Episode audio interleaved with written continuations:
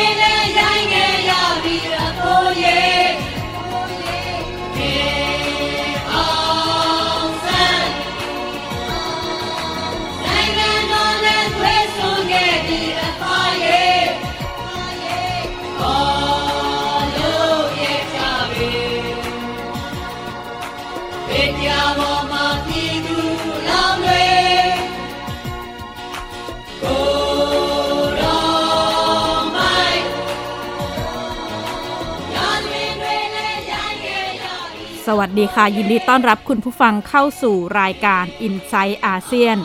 ดิฉันชลันทรโยธาสมุทรทำหน้าที่ดำเนินรายการ เราเริ่มต้นรายการกันด้วยเพลงกาบามาเจบู บทเพลงแห่งการปฏิวัติที่กลุ่มเคลื่อนไหวเรียกร้องประชาธิปไตยเมื่อ 33 ปีที่แล้วของเมียนมาคุ้นเคยกันเป็นอย่างดีนะคะ ในการเคลื่อนไหวเรียกร้องประชาธิปไตย ในยุคที่เรียกว่า 8888 คือวันที่ 8 สิงหาคม 1988 และสัปดาห์ที่แล้วเมื่อวันที่ 8 สิงหาคมในปีนี้ก็ถือว่าเป็นวันครบรอบ 33 ปีของเหตุการณ์ลุกฮือต่อต้านการปกครองรัฐบาล ทหารภายใต้การนำของนายพลเนวินณขณะนั้นย้อนไปเมื่อ 33 ปีที่แล้ว กองทัพก็ตอบกลับด้วยการปราบปรามนักศึกษาประชาชนที่ออกมาเรียกร้องประชาธิปไตยอย่างรุนแรงนะคะ ในวันที่ 8 สิงหาคม 1988 รัฐบาลเผด็จการทหารเมียนมาพร้อมอพร้อมทหารอาวุธครบมือ ก็เปิดปฏิบัติการปราบปรามเป็นเวลา 4 วัน ตัวเลขผู้เสียชีวิตจากการปราบปรามในครั้งนี้ของทางการคือหลักร้อย แต่ว่าด้านผู้สังเกตการเหตุการณ์ประเมินว่าจำนวนผู้เสียชีวิตมากกว่าการประเมินของทางการเป็นหลายสิบเท่านะคะ ณ เวลานั้นการขึ้นปราศัยขององซานซูจีที่ บริเวณหน้าเจดีชเวดากองก็ทำให้เธอเป็นที่รู้จักไปทั่วโลก แต่ว่าเหตุการณ์ผ่านมาแล้ว 33 ปีขณะนี้ ชาวเมียนมาหลายคนก่อนหน้านี้อาจจะหวังว่าจะเกิดความเปลี่ยนแปลงในการเมืองเมียนมา แต่เมื่อต้นกุมภาพันธ์ต้นปีที่ผ่านมา กองทัพเมียนมาประกาศยึดอำนาจอีกครั้ง และทำให้เมียนมากลับเข้าสู่การปกครองเผด็จการทหาร ขณะที่การล้ำลึกเหตุการณ์ต่อสู้ของชาวเมียนมาในเหตุการณ์ 8888 ในปีนี้ สถานการณ์เปลี่ยนไปนะคะ ผู้ประท้วงออกมาประท้วงแบบแฟลชม็อบแล้วก็เน้นข้อเรียกร้องว่าการต่อสู้กว่า 30 ปีที่ผ่านมาของชาวเมียนมา จะต้องได้รับการชำระและสิ้นสุดในปีนี้ ติดตามจากรายงานค่ะ ผู้ประท้วงชาวเมียนมาตะโกนข้อความ เป็นหน้าที่ของพวกเราในการถอนโคนเผด็จการทหาร เป็นหน้าที่ของพวกเราในการฟื้นฟูประชาธิปไตย ขณะออกมาประท้วงต่อต้านรัฐบาลทหาร ในวันครบรอบ 33 ปี เหตุการณ์ 8888 ในหลายเมืองของเมียนมา ย้อนกลับไป 33 ปีที่แล้ว ขบวนการเรียกร้องประชาธิปไตยของนักศึกษาประชาชนและพระสงฆ์ที่ลุกคือต่อต้านรัฐบาลเผด็จการทหารเมียนมาเมื่อ 8 สิงหาคม 1988 นำไปสู่การปราบปรามอย่างรุนแรง ทหารอาวุธครบมือ ปฏิบัติการปราบปราม 4 วัน ตัวเลขผู้เสียชีวิตจากทางการคือหลักร้อย ขณะที่ผู้สังเกตการประเมินว่ามากกว่านี้หลายสิบเท่า การเคลื่อนไหวเรียกร้องประชาธิปไตย 8888 ไม่สำเร็จวันครบรอบ 33 ปี เหตุการณ์ 8888 ครั้งนี้ ผู้ประท้วงชาวเมียนมา เลือกใช้สัญญลักษณ์ชูนิ้ว 8 นิ้ว หรือ eight finger strike และสวมเสื้อสีแดง เพื่อสื่อสารว่าเลือดที่สูญเสียไปในปี 88 จะต้องได้รับการชำระในปีนี้ มานวินเคียงทัน นายกรัฐมนตรีรัฐบาลเอกภาพแห่งชาติ หรือรัฐบาลคู่ขนานเมียนมา ออกแถลงการระบุว่าแม้การลุกคือของประชาชนในปี 88 จะไม่ได้รับชัยชนะ แต่ชาวเมียนมาพิสูจน์แล้วว่าจะไม่ยอมก้มหัวให้กับการกดขี่ ไม่เพียงการเคลื่อนไหวในเมียนมา ชุมชนชาวเมียนมาในสหรัฐอเมริกาอังกฤษและหลายประเทศ ที่ไม่ได้ถูกจำกัดจากสถานการณ์โควิด -19 รวมจัดงานลำลึกเหตุการณ์ 8888กว่า 30 ปี ที่ชาวเมียนมาในไทย รวมตัวจัดงานรำลึกเหตุการณ์ 8888 แต่ด้วยข้อจำกัดต่างๆ คณะกรรมการรณรงค์เพื่อประชาธิปไตยในพม่า ระบุว่าปีนี้ไม่สามารถจัดงานได้ สถานการณ์ที่เกิดขึ้นอะรายงานอะไม่ไม่ไม่กล้ามาไม่ได้ออนไปแสดงออนหน้าสถานทุกคนไม่กล้าไปใช่ไหมไปไม่ได้ ปัจจุบันนี้ที่เราก็ในเมืองไทยก็เรื่องของการเมืองวุ่นวายอะก็เข้มงวดอยู่ก็เรียกว่าสถานการณ์ทั้งหมดเป็นแบบนี้ จริงๆเราก็อยากจะให้กับที่ เป๊ะเป๊ะเป๊ะอะเสียสละคนที่ทั้งหมดอะตั้งแต่เป๊ะเป๊ะเป๊ะเด็กน้อง2015ก็มีคนที่อยู่กับต่อสู้กับประชาธิปไตยหลายปีด้วยนี้เป็นอันจะส่งให้นานลิบให้มีให้เป็น recognize กับ respect กับพวกเขาแต่ว่าเราไม่สามารถทำได้ การปราบปรามประชาชนในช่วงเหตุการณ์ 8888 ส่งผลให้มีผู้เสียชีวิตมากกว่าการทำรัฐประหารในปีนี้ แต่อดีตผู้ที่ร่วมเคลื่อนไหวในช่วง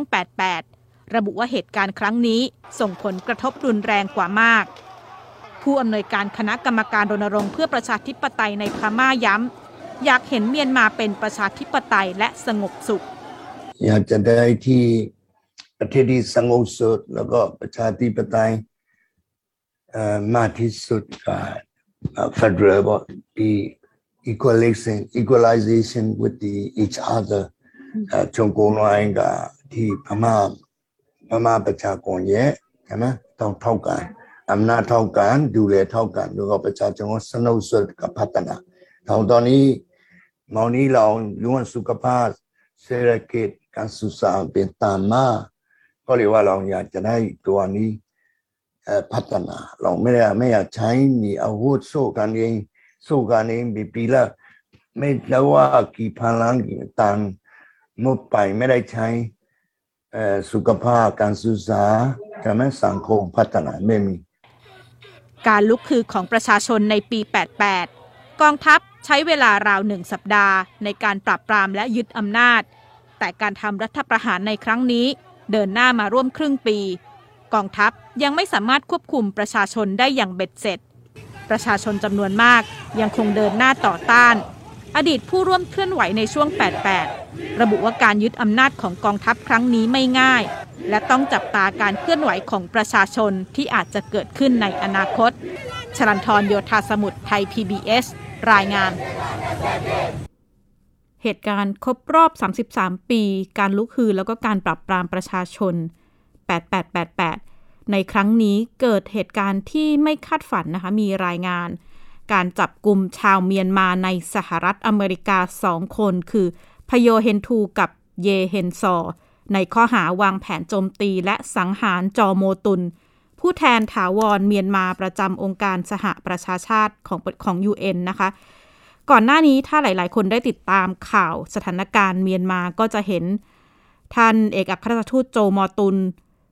กอกมาชูสามนิ้วในที่ประชุมองค์การสหประชาชาติ ออกมาพูดกล่าวสนับสนุนกลุ่มผู้ชุมนุมเมียนมา รวมถึงต่อต้านรัฐบาลทหารมาโดยตลอดนะคะ และเขาเองเนี่ยถูกสั่งปลดออกจากตำแหน่งแล้ว แล้วก็กองทัพพยายามตั้งผู้แทนเข้ามาดำรงตำแหน่งใน UN แต่ว่ายังไม่มีความคืบหน้า การเปิดเผยแผนรอบสังหารท่ามกลาง รัฐประหารที่ยืดเยื้อมากว่าครึ่งปี กลายเป็นเรื่องใหญ่ที่ ทางสหรัฐอเมริกาแล้วก็ UN ต้องมีการสืบสาวราวเรื่องว่า ใครอยู่เบื้องหลังขณะที่หลายคนก็พุ่งเป้าไปยังกองทัพเมียนมา เป้าหมายคือการทำร้ายร่างกายเพื่อขู่บังคับให้โจมอตุนออกจากตำแหน่งนะคะ แต่ว่าถ้าไม่ยินยอมก็พร้อมที่จะลงมือสังหารตามใบสั่ง โดยแผนที่วางไว้ก็คือ เตรียมส่งคนไปจัดการกับรถของโจมอตุน เพื่อทำให้ดูเหมือนประสบอุบัติเหตุและจึงลงมือ ตามข้อมูลที่ได้จากกระทรวงยุติธรรมสหรัฐ ผู้ค้าอาวุธที่อยู่ในประเทศไทย ซึ่งสำนักข่าวอิราวดีรายงานว่า น่าจะเป็นชาวเมียนมา ได้ติดต่อไปยังทูหนึ่งใน คนที่ถูกจับนะคะ ให้ว่าจ้างไปทำร้ายทูตเมียนมาอีกต่อหนึ่ง โดยมีการสื่อสารผ่านทาง Facebook แล้วก็ FaceTime ไทย PBS เองได้พูดคุยกับผู้เชี่ยวชาญด้านการเมืองเมียนมา ผู้ช่วยศาสตราจารย์ดุลยภาค ปรีชารัต จากคณะศิลปศาสตร์ มหาวิทยาลัยธรรมศาสตร์ ถึงแนวคิดการวางแผนภายใต้แผนปตุสลายจอโมตุนค่ะ ผมผมคิดว่าผสมผสมกันนะครับ เจตนาชัดเจนอยู่แล้ว คือคือเจตนาในการข่มขู่ทำร้ายร่างกายไปจนถึงการฆาตกรรมรอบสังหารนะครับมันมันก็เป็นเป็นแพทเทิร์นที่ที่เห็นมาในตัวอย่างประวัติศาสตร์ในเคสของเผด็จการพม่าที่กระทำต่อฝ่ายตรงข้ามนะครับ อันนี้ว่า ใช่ครับคือคือไอไอเรื่องของของการวางแผนเนี่ยไอการผิดพลาดการล่วนไหล หรือบางคนอาจจะบอกโอ้วางไม่ค่อยรัดกุมเท่าไหร่ก็ก็ก็เป็นเรื่องที่เกิดได้บ้างเป็นธรรมดา เพราะว่าอยู่ที่ว่าเขาเขาใช้ทีมไหนใช่ไหมครับ หรือว่ามีการปล่อยข้อมูลเล็ดลอดไปยังไง มันก็ไม่ใช่งานง่ายเหมือนกัน เพราะว่ากระทำในเขตอธิปไตยของประเทศอื่นนะครับ ยิ่งยิ่งเป็นโอ้โหนะครับ ในเวทีสหประชาชาติหรือสหรัฐอเมริกาอะไรอย่างเงี้ยมันโหมันมันไม่หมูเหมือนกัน นะครับที่ผ่านมาถ้าเป็นประเทศอื่นก็ยังจะพอพอไหวอยู่อย่างประเทศในในที่แวดล้อมประชิดอ่ามากอย่างเงี้ยนะครับ น่าจะแผนการอะไรต่างๆน่าน่าจะไม่ยากในการจะจะลอบสังหารแต่ว่าอันเนี้ยมันมันยากหน่อย มันจะต้องมีมีโบรกเกอร์ มีในหน้าค้าอาวุธเนี่ยทำไมถึงเข้ามาเกี่ยวใช่ไหมครับ เออเป็นเจ้าไหนอย่างไรแล้วก็ต้องไปจ้างวันคนนั้นคนนี้ต่ออีก มันมันก็ดูไม่ค่อยมืออาชีพนะอะไรอย่างเงี้ยแต่ว่าผมคิดว่ามันก็สะท้อนความพยายามของเขาถ้าถ้าตรงนี้มันเฟลมันล้มเหลวเขาเขาก็อาจจะพยายามใหม่ก็ได้นะครับ มันนี่อยู่อยู่ที่ตัวท่านทูตเองแล้วว่า ทีมรักษาความปลอดภัยเนี่ยจะต้องเรียกให้เข้มงวดมากๆเลยทีเดียวอะเพราะว่าถ้าถูกข้อสังหารมันก็เป็นเกียรติของสหรัฐอเมริกามันจะมันจะกระทบเหมือนกันในในเรื่องของของความร้าวฉานทางความสัมพันธ์ระหว่างประเทศ แล้วเป็นตำแหน่งที่เกี่ยวกับสหประชาชาติอีกมันก็มันก็เสี่ยงเหมือนกัน สำหรับรัฐบาลพม่าถ้าทำอย่างนี้เราพลาดบ่อยๆแต่แต่ผมบอกบอกนะครับว่าเนเจอร์ของเผด็จการพม่าเองหรือว่าตำแหน่งตรงนี้มันมีความสำคัญ เพราะว่าเขาอยากได้คนที่ไว้ใจได้นะครับ ว่าสหประชาชาติเนี่ยตำแหน่งทูตเนี่ยมันสามารถไปโคกับคณะมนตรีความมั่นคงแห่งสหประชาชาติได้อีกอะซึ่งซึ่งมันก็จะมีการส่งกำลังทางการทหารหรืออะไรเป็นวาระต่างๆ เข้ามา กดดันหรือสร้างความไม่สบายใจให้กับวินองหลาย แม้ว่ามีนองหลายจะมีจีนและรัสเซียอยู่ในวงนั้นตัดนะครับอาจารย์ดุลยภาคก็ระบุนะคะว่า การวางแผนรอบสังหารเนี่ยไม่ใช่เรื่องใหม่ในอดีตที่ผ่านมาก็เคยมีกรณี สังหารฝ่ายเห็นต่างจากกองทัพเมียนมามาหลายยุคหลายสมัย ตั้งแต่สมัยองซานซูจีก็เคยถูกลอบทำร้ายระหว่างเดินทางไปหาเสียง ซึ่ง กรณีนั้นเธอรอดมาได้นะคะ แต่ว่ามีผู้เสียชีวิตในเหตุการณ์นั้นเช่นกัน ส่วนที่เกิดขึ้นไม่นานคือกรณีฆาตกรรมโกนีทนายความขององซานซูจี เกิดขึ้นในช่วงกลางวันที่สนามบินนานาชาติย่างกุ้งเมื่อปี 2560 นี้เอง แต่สำหรับแผนสังหารล่าสุด ผู้ช่วยศาสตราจารย์ดุลยภาคตั้งข้อสังเกตว่า ถ้ากำจัดทูโจมอตุนออกไปให้พ้นทางกองทัพเมียนมาก็เตรียมที่จะตั้งคนขึ้นมาทำงานแทน แต่ว่า ผู้เชี่ยวชาญก็ระบุว่าอาจจะไม่ง่ายนะคะ เพราะว่าต้องได้รับเสียงรับรองจากประเทศสมาชิก UN บางส่วนด้วยถ้าสังหารสำเร็จเขาก็จะเอาเอาทูตที่เป็นทหารนะครับ ซึ่งมันก็มีหน่วยข่าวกรองทหาร เป็นประเพณีก่อแก่อยู่แล้วนะครับ มีทหารเนี่ยมาทำงานด้านกิจการต่างประเทศ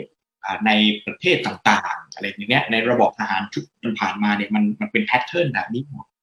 ถ้าถ้าสังหารสำเร็จเนี่ยเขาเขาก็จะส่ง ทหารที่เขาไว้วางใจเนี่ยเข้าเข้ามาเป็น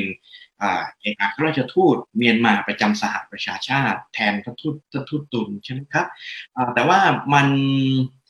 มันก็ยังไม่เสด็จน้ำเสียทีเดียว เพราะว่า process ในการแต่งตั้งตำแหน่งดังกล่าว มันก็มันก็ต้องมีคณะทำงานที่ที่รับรองคณะผู้แทนตัวนี้อีก ซึ่งผมจำไม่ผิดว่าน่าจะมีหลายชาติเหมือนกันเจ็ดถึงเก้าชาติมั้งครับไม่ว่าจะเป็นอินรัสเซีย สหรัฐอเมริกาหรือ หรือรัฐที่อยู่ในกลุ่มภูมิภาคหรือประเทศกำลังพัฒนาทั้งหลายนะครับ เช่น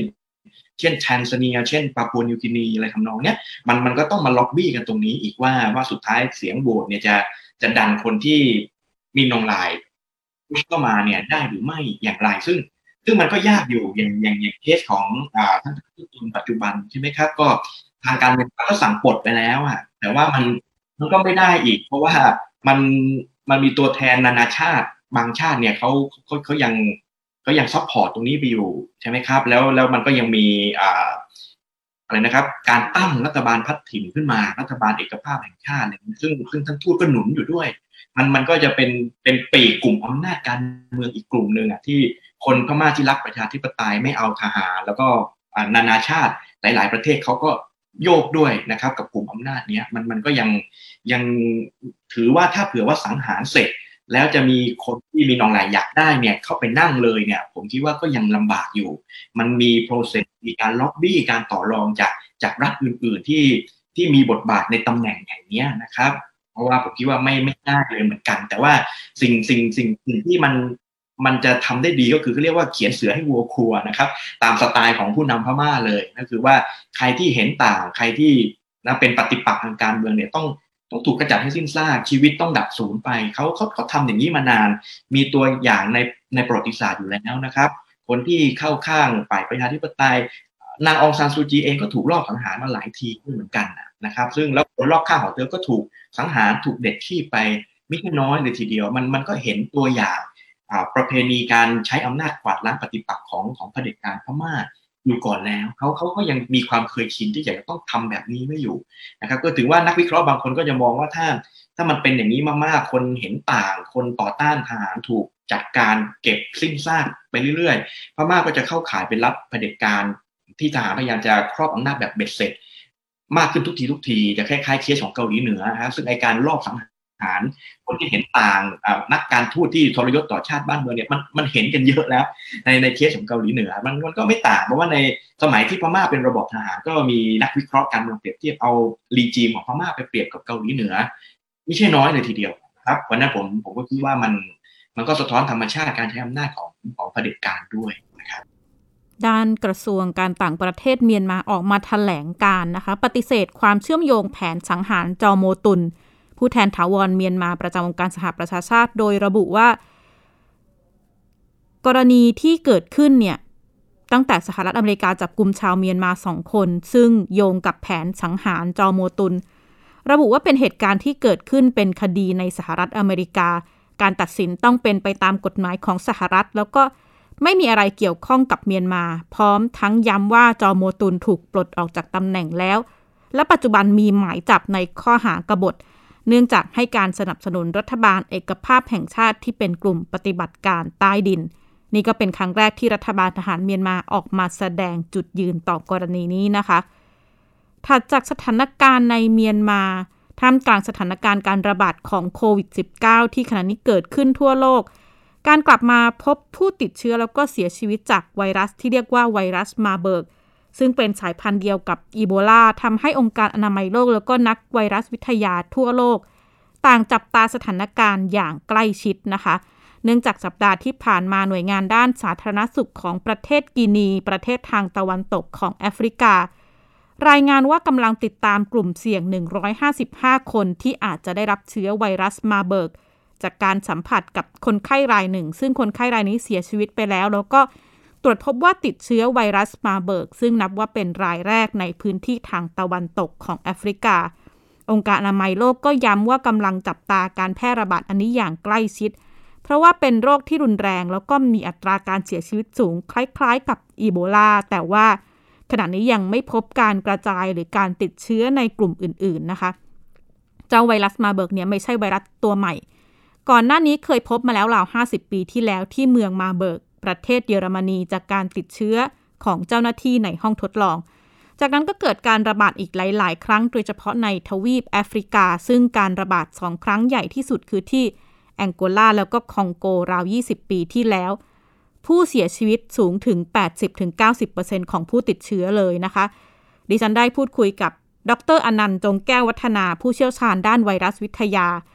เล่าให้ฟังถึงแนวโน้มความน่ากังวลการระบาดของไวรัสมาเบิร์กค่ะ ตัวมาบุกไวรัสเนี่ยครับเป็นเป็นไวรัสตระกูลเดียวกับตัวอีโบลาค่ะถ้าจะจำได้อีโบลาเป็นไวรัสที่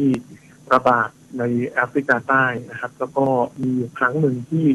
ออกมานอกทวีปแอฟริกานะครับ มาที่อเมริกาแล้วก็เกิดความตื่นตัว เพราะว่าเอ่อไวรัสตัวนี้มันมีความ ความสามารถในการก่อโรคที่รุนแรงมาก ถ้าเกิดดูความรุนแรงของโรคเนี่ยจะประมาณ 22จนถึง80เปอร์เซ็นต์หมายความว่าคนที่ติดเชื้อแล้วเนี่ย อาการจะหนักหนักแบบเอ่อน่าจะเกินครึ่งจจะต้องเสียชีวิตนะครับ เพราะฉะนั้นลักษณะแบบนี้ก็เลยสร้างความกังวลกับเอ่อคนที่ยังไม่ค่อยรู้จักว่าไวรัสตัวนี้ถ้าเกิดติดแล้วเนี่ยมันก็คงมากับอัตราการตายสูง แต่คำว่าอัตราการตายสูงนะครับ มันจะทำให้คนที่ติดเชื้อนะครับ ป่วยป่วยหนักแล้วก็อาการจะรุนแรงมากจนเขาไม่สามารถเคลื่อนที่ไปไหนต่อไหนได้ อันนี้เป็นสาเหตุที่ทำให้อีโบลาหรือมาบูเองเนี่ยก็ยังอยู่ในในทวีปแอฟริกาใต้ไม่ได้ออกไปไหน เพราะว่าคนป่วยไม่ได้ถูกเกิดการเคลื่อนย้ายตัวเอง ไปแพร่กระจายเชื้อไปไปสู่คนอื่น อันนี้เป็นประเด็นที่ที่ต้องสื่อสารว่า ไวรัสที่จะเป็นตัวทำให้เกิดปัญหาของการการแพร่กระจายหรือการติดระหว่างประเทศนะครับมันต้องเป็นไวรัสที่แพร่กระจายได้ไวและอาการของโรคเนี่ย จะไม่ต้องจะไม่สามารถที่จะรุนแรงได้ขนาดนั้น ถ้ารุนแรงขนาดนั้นคนป่วยจะเคลื่อนย้ายไม่ได้ จะต้องนอนอยู่ที่โรงพยาบาลหรือจะต้องนอนแบบรักษาตัวเองแบบไม่มีโอกาสที่จะไปแพร่กระจายให้คนอื่น เพราะฉะนั้นถามว่าความกังวลนะครับ ในเรื่องของความน่ากลัวเรื่องของการติดเชื้อแล้วอาการรุนแรงเนี่ยเป็นความกังวลของ WHO จริงๆแต่ถามว่ามันจะมีอาการ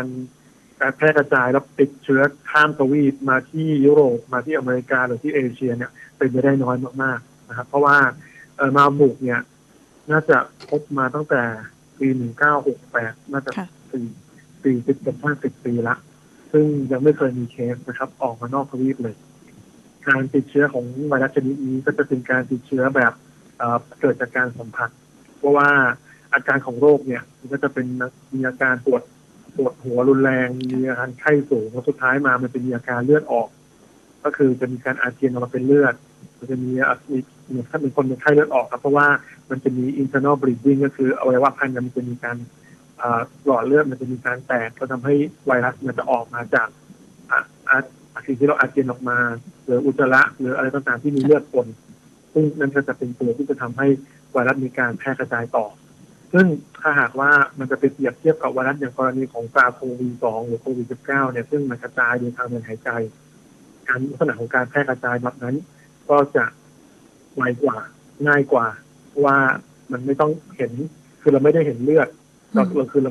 น้ำลายหรือละอองฝอยเนี่ยมันไม่มันมันมันแพร่กระจายได้ง่ายกว่าอยู่แล้ว ประกอบกับซาโควี2มากับคนที่ไม่มีอาการได้เพราะฉะนั้นมันก็จะอยู่คนละบริบทกับความกังวลของเรื่องของการแพร่กระจายเพราะฉะนั้นถามว่าตอนนี้มีความกังวลไหมก็กังวลแต่เรื่องว่า ถ้าเกิดมันออกมาได้จริงๆเนี่ยมันก็ต้องมีการควบคุมแต่ เราไม่มีความกังวลนะครับว่ามันจะเป็นการเกิดเป็นแพนดมิกหรือการระบาดใหญ่เพราะธรรมชาติของไวรัสตัวนี้ ไม่ได้เป็นไวรัสที่มีการแพร่กระจายได้ไวถ้าดูจากกราฟที่เราเห็นมาเมื่อเมื่อสองเมื่อสองอาทิตย์ก่อนที่เขาพยายามวาดว่า ตัวเดลต้าเนี่ยมันใกล้เคียงกับตัวอีโปกอีใจอย่างเงี้ยค่ะตัวอีโปกอีใจเนี่ยมันแพร่กระจายไวแต่อาการของโรคมันจะต่ำตัวเดลต้าเนี่ยมันแพร่กระจายไวอาการของโรคอยู่ในระดับปานกลางซึ่งอันนั้นน่ากลัวมาก เพราะมันทำให้คนเสียชีวิตได้ ขณะที่มาบูอีโบลาเป็นชาเอ็นหนึ่งซาโควีสองมันไปอยู่อีกด้านหนึ่งคือแพร่กระจายต่ำมากคืออาศูนย์เท่ากับหนึ่งหรือคือจากหนึ่งคนไปหนึ่งคนหรือหนึ่งคนไปอย่างมากสุดก็คือสองคน แต่ตัว ตัวจุดมันอยู่ด้านบนก็คือความรุนแรงของมันจะสูงเพราะฉะนั้นถ้าเกิดกลุ่มภูมิไวรัสพวกนี้ก็จะเป็นตัวที่ไม่ได้ไม่ได้ก่อให้เกิดความกังวลเท่าไหร่กับเรื่องของของความสามารถที่จะทำต้องให้กระจายทั่วไปทั่วครับก็คือเป็นเรื่องที่ที่ต้องต้องรู้จักธรรมชาติของเขาครับผู้เชี่ยวชาญก็ระบุนะคะว่าการติดเชื้อไวรัสมาเบิร์กเนี่ยต่างจากโควิด -19 เพราะว่าโควิด -19 คือการติดเชื้อทางเดินหายใจแต่ว่า ของไวรัสมาเบิกเนี่ยเกิดขึ้นได้ 3 ช่องทางหลักก็คือจากค้างคาวผลไม้เป็นพาหะนำเชื้อ การไปสัมผัสสารคัดหลั่งผู้ติดเชื้อโดยตรง หรือว่าสัมผัสกับวัตถุที่ปนเปื้อนเชื้อ หลังติดเชื้อมีระยะฟักตัว 2 ถึง 21 วัน ผู้ป่วยจะมีอาการคล้ายอีโบลาคือ มีไข้ปวดศีรษะ ภาวะกล้ามเนื้อ ปวดกล้ามเนื้อต่างๆ มีภาวะเลือดออกทั้งภายในภายนอก อาเจียนไปจนถึงอวัยวะล้มเหลวและเสียชีวิตได้ โดยอัตราการเสียชีวิตของผู้ติดเชื้อไวรัสมาเบิร์กอยู่ในระดับสูงนะคะ แล้วก็หลากหลายตั้งแต่ 23-90%ของผู้ติดเชื้อ เมืองเกเกดูของกีนีที่พบการติดเชื้อในครั้งนี้ ก่อนหน้านี้เพิ่งประกาศกำจัดการระบาดของอีโบลาไปไม่นาน แล้วก็กลับมาพบการติดเชื้อไวรัสมาเบิร์กอีกครั้ง ขณะที่ปัญหาโรคติดเชื้อแล้วก็โรคอุบัติใหม่กำลังกลายเป็นปัญหาที่ระบบสาธารณสุขทั่วโลกก็จับตานะคะ ผู้เชี่ยวชาญเองก็ประเมินการเฝ้าระวังโรคติดเชื้อ แล้วก็ระบุว่าหลายประเทศก็ติดตามการติดเชื้อระบาดใหม่อย่างต่อเนื่อง แต่ว่าประเด็นที่ผู้เชี่ยวชาญย้ำคือ แม้ผู้ติดเชื้อไวรัสมาเบิร์กจะมีอัตราการเสียชีวิตที่สูง แต่แนวโน้มการระบาดเป็นวงกว้าง หรือว่าการระบาดข้ามประเทศ อย่างที่เกิดขึ้นกับโควิด -19 อย่างเป็นไปได้ยาก นี่ก็คือข้อมูลทั้งหมดที่ นำมาชวนคุณผู้ฟังพูดคุยถึงสถานการณ์ที่เกิดขึ้นทั่วโลกณนะเวลานี้นะคะ ดิฉันชลันทรโยธาสมุทรขอลาคุณผู้ฟังไปก่อน แล้วก็พบกันใหม่สัปดาห์หน้า สวัสดีค่ะ ติดตามรายการได้ที่ www.thaipbspodcast.com แอปพลิเคชัน Thai PBS Podcast หรือฟังผ่านแอปพลิเคชัน Podcast ของ iOS Google Podcast Android Podbean SoundCloud และ Spotify ติดตามความเคลื่อนไหวของรายการและแสดงความคิดเห็น โดยกดถูกใจที่ facebook.com/thaipbspodcast